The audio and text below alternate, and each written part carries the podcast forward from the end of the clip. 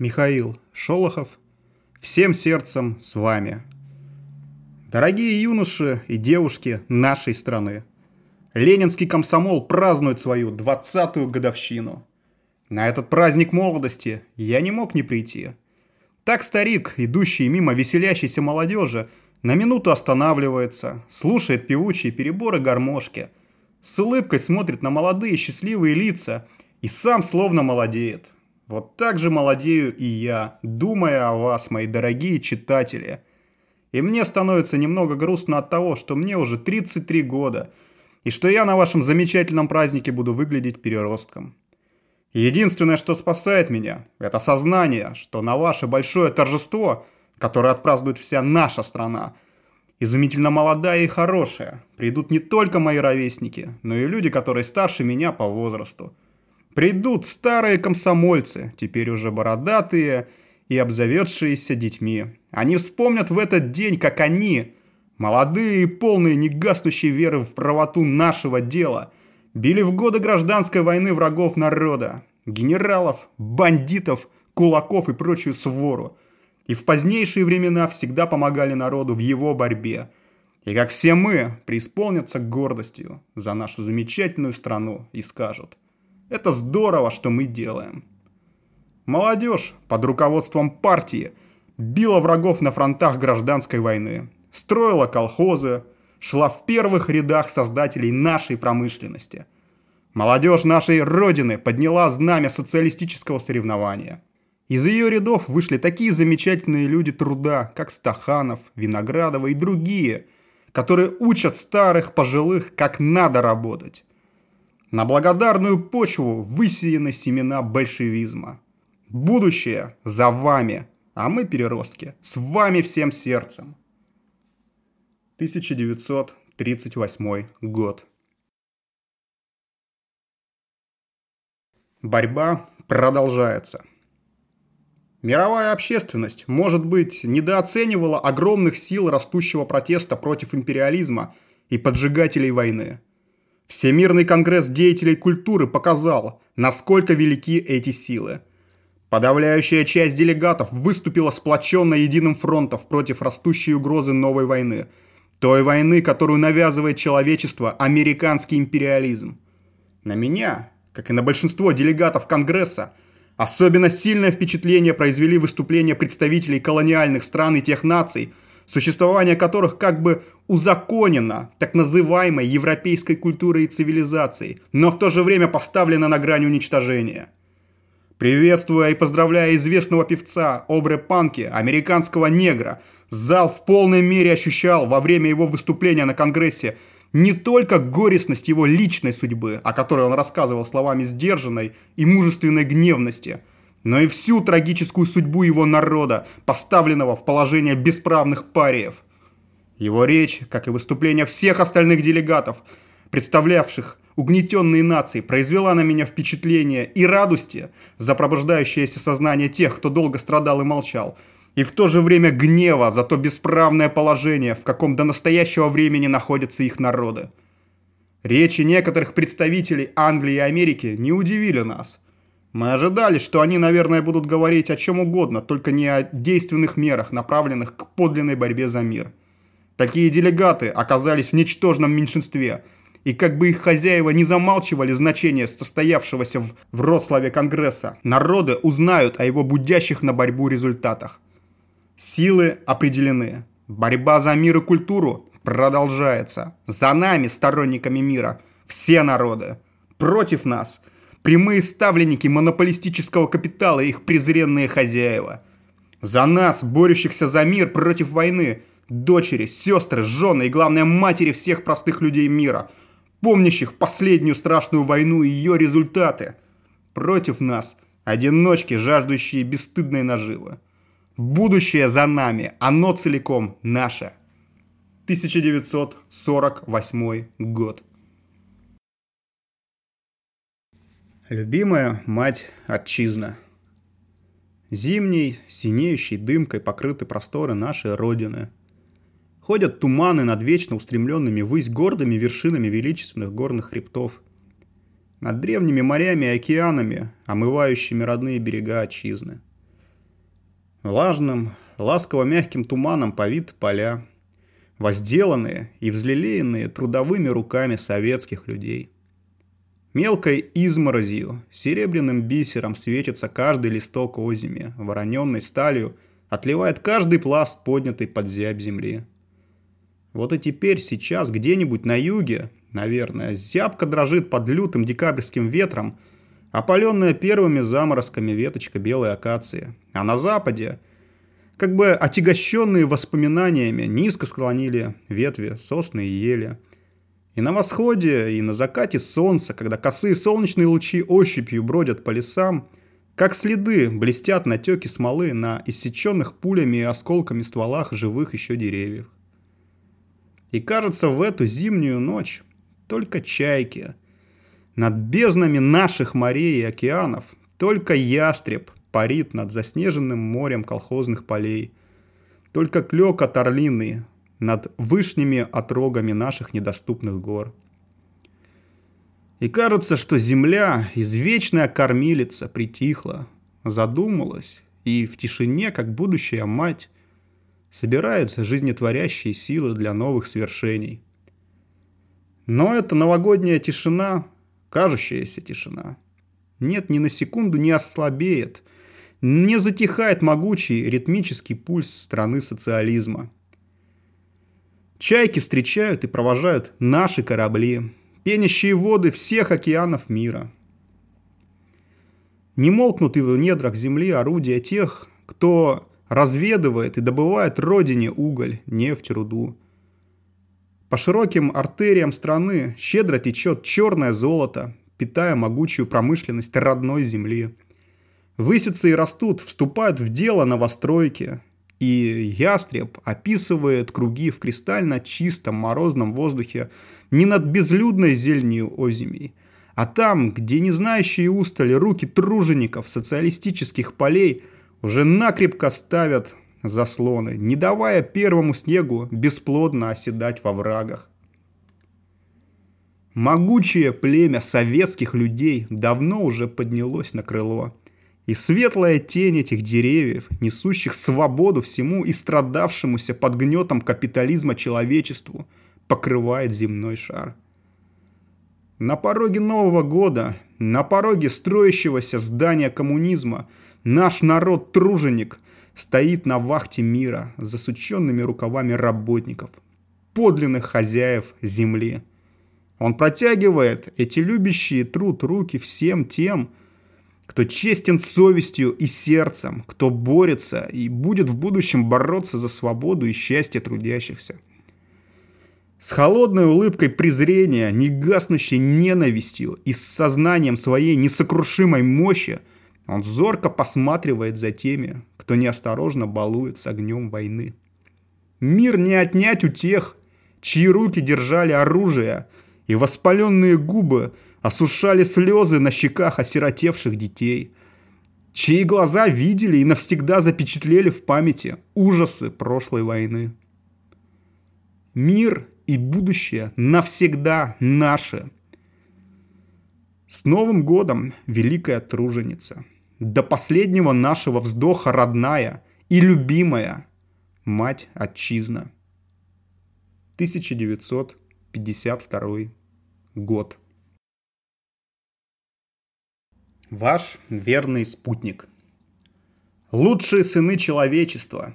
Те, кто боролся в прошлом и борется в настоящем за счастье трудящихся во всем мире, с детских лет шли к познанию жизни, общаясь с книгой – Поначалу, как сквозь узкую щель, брежет из темноты свет знания в удивленные глаза ребенка, впервые слагающего из отдельных, таинственных, пока еще для него букв слова, становящиеся понятными разуму. И у вас, дорогие ребята, это, хотя и недавнее, однако прошлое.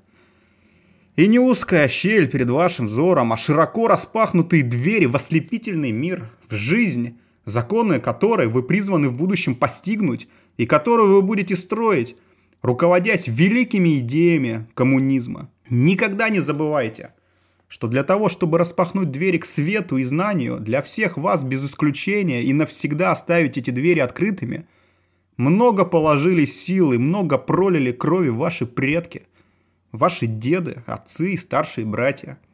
Шагайте смелее к свету и любите книгу всей душой. Она не только ваш лучший друг, но и до конца верный спутник. 1952 год. Вечно здравствуй, родная партия. С волнением, глубокой любви и благодарности трудящиеся нашей страны отмечают славное 50-летие Коммунистической партии Советского Союза, который в 1917 году и страдавшийся под гнетом капитализма народ смело вручил свою судьбу, видя в одной лишь партии, созданной великим Лениным Сталиным, свою единственную и верную защитницу, способную осуществить его вековые надежды и чаяния, безгранично веря в нерушимую правоту ее общенародного дела, в ее кровную и неразрывную связь с ним, народом, творцом и созидателем живого, желанного будущего. Это непоколебимая вера в свою родную партию, рожденную в недрах русского революционного рабочего класса, воодушевляла советских людей на беспримерные в истории, незабываемые по величию подвиги в годы гражданской войны и вооруженной интервенции. Эта вера подняла и окрылила их на преодоление неслыханных трудностей в послевоенный восстановительный период.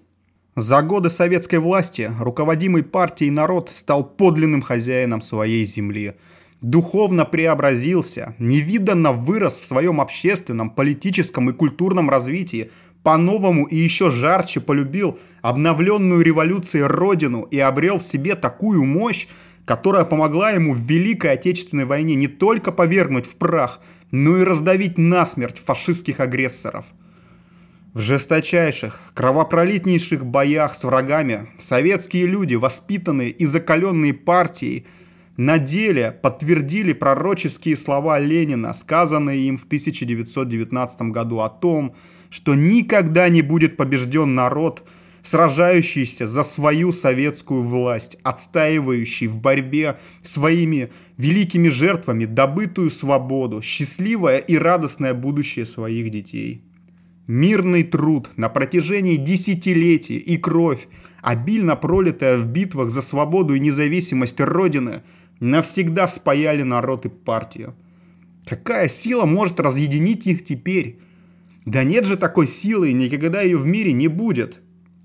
На радость всем друзьям и на злобное разочарование недругам в кратчайший срок после победоносного окончания Великой Отечественной войны страна Советов под руководством партии полностью восстановила свое народное хозяйство и экономику – заврачевала на своем теле кровоточащие раны, нанесенные войной, и стала еще более могучей, еще более притягательной силой для всего передового и прогрессивного человечества.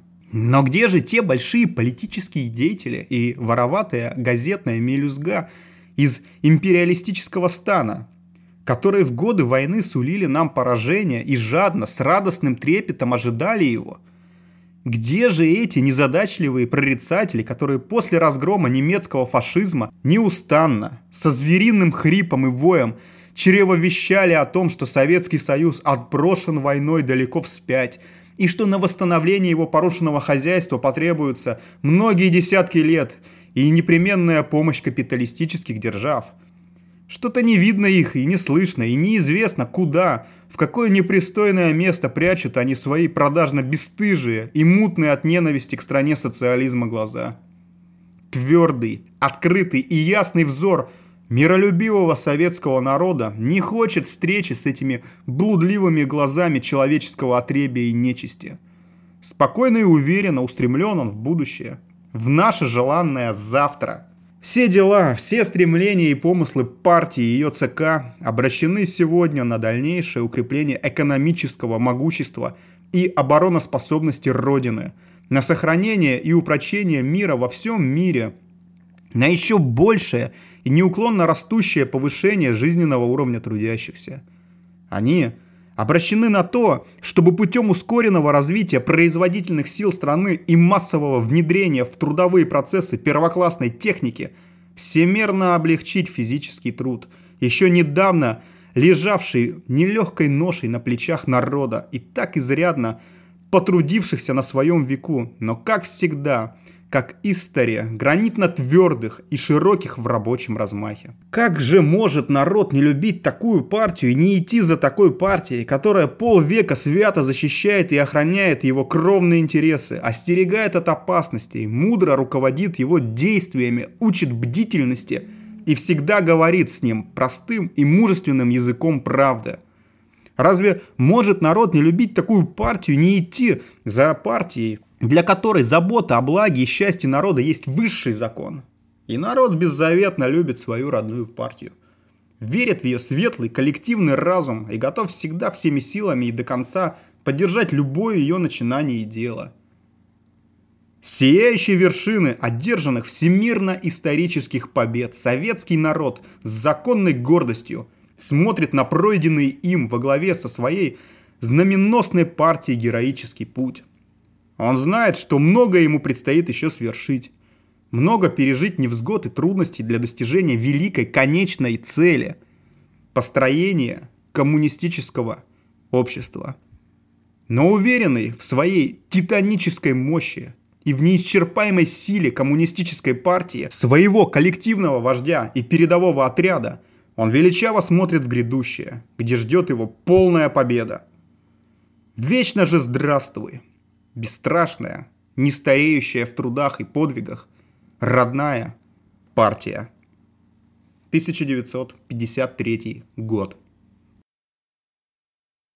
Здоровье всему голова. Оговорюсь сразу, я не специалист в спорте, но коль меня попросили сказать в первые дни наступающего замечательного семилетия несколько слов нашим физкультурникам, отказать не смею. Таких случаях обычно принято говорить что-нибудь приятное, но я не буду курить э, фимиам ни спортсменам, ни их руководителям. Вам, товарищи, и без меня воздали достаточно похвал, порой с некоторым авансом. Еще раз признаюсь, что я не знаток спорта и не берусь строго судить, где вы сильнее, в легкой или тяжелой атлетике, в боксе или велосипеде. Из моих литературных героев, пожалуй, только один дед Щукарь был в какой-то мере спортсменом – как вы помните, он неплохо плавал под водой, пока не потерпел аварию, попал на крючок.